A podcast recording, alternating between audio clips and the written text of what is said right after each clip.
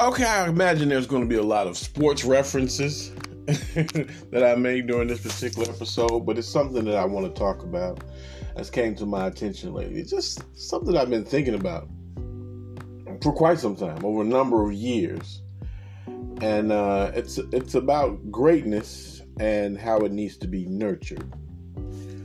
You know what I'm saying? And so I'll start with sports because it's, it's it's what I know a great deal about. Um, I've been watching sports for many, many years, and every now and again you'll come across a team that's really good. Like let's just take NFL. I watch. I've watched a lot of NFL football in my life, so you'll come across a team like say Peyton Manning's Colts back in the day, right when they when they really had it going. When he had Dallas Clark and Reggie Wayne and um, what's the other guy's name that was on the end? He had like three, four good receivers. Like they could score a million points in a game. They really could. They could score like 50, 60 points in a game. But if Peyton Manning was injured, they couldn't even score 10. You know what I'm saying? And I, I think there, there's something wrong with that. There is something wrong with that. What that shows me is that um, the other parts have not been nurtured correctly. Um, I remember um, a Philadelphia 76er Allen Iverson led team that made the finals, and they they got destroyed 4-1 because that team was just Allen Iverson and a bunch of guys around him. That's it. That's just bad structure. You know what I'm saying? Greatness needs to be nurtured. Um, because if you don't put the time in, if you if you don't put the time in to build up what you have, and then you're planning to fail. You know, you know what I'm saying? You're absolutely planning to fail. Um, LeBron James, early in his career, went from um, Cleveland to Miami to um, back to Cleveland and went to LA Lakers. But he would leave these teams and when he left, they'd be in the lotto, and and and, and uh, I, I, would hear the commentators, and they'd be like, "Man, this team is bad now that LeBron is gone," and they would attribute that to his greatness. But no, that's just bad team building. If you lose one person, and and and and it, and it all falls down, that's because you haven't nurtured anything else other than that one component, that one person. You see what I'm saying? Same thing when it comes uh, to families. Same thing.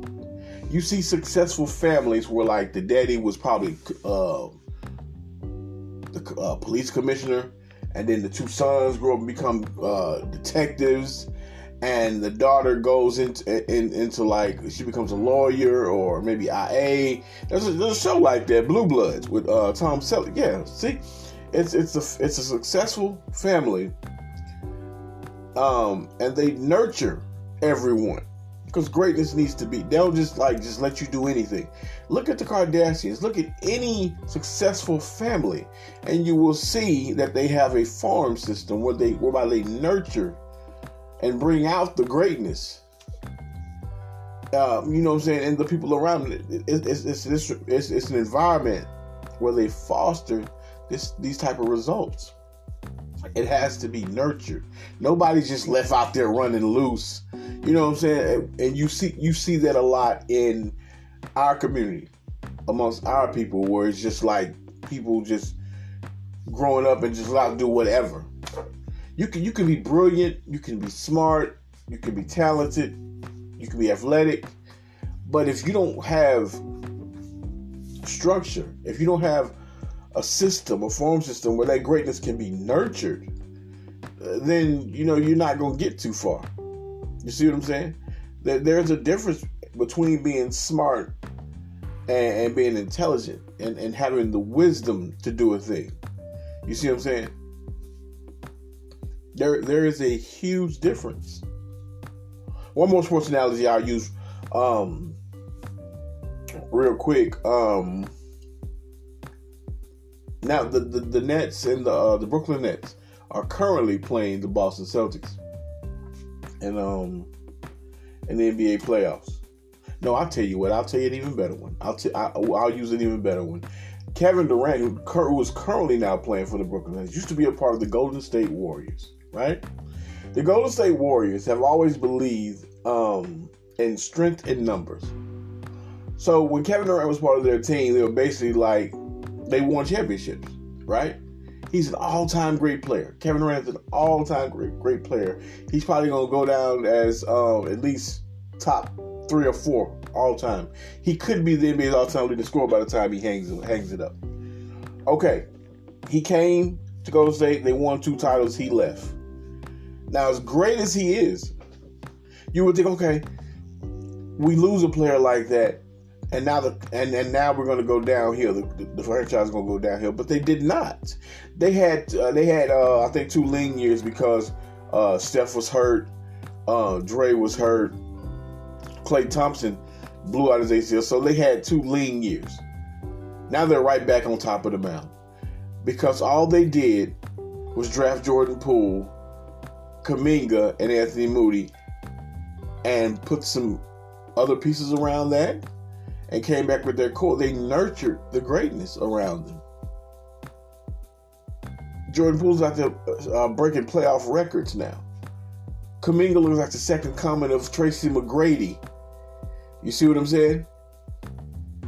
to the point where now uh, former Warrior great Andre Iguodala is is on the practice squad. Like he don't even see the floor. That's how stacked the lineup is right now. Why? Because the Golden State has always believed in strength in numbers and nurturing talent here. It has to be like that in our families, in our communities. We you can't build anything, even in business. In business, like I'm I'm trying to get, I'm trying to break into this whole e-commerce um thing, right? But what I have and what I know has to be nurtured. When I first got into it, I told myself, look, first thing I need I need a kingmaker. I need someone who has been doing time to show me the ropes. You know? And I searched and I searched and finally, you know what I'm saying, until I found somebody who was knowledgeable about what I want to do and where I want to go. Because I have the, the burning desire. I wanted to do it, but you you got to have someone to point you in the right direction, and what you have has to be nurtured. Greatness needs to be nurtured, people. I mean that that's the whole point.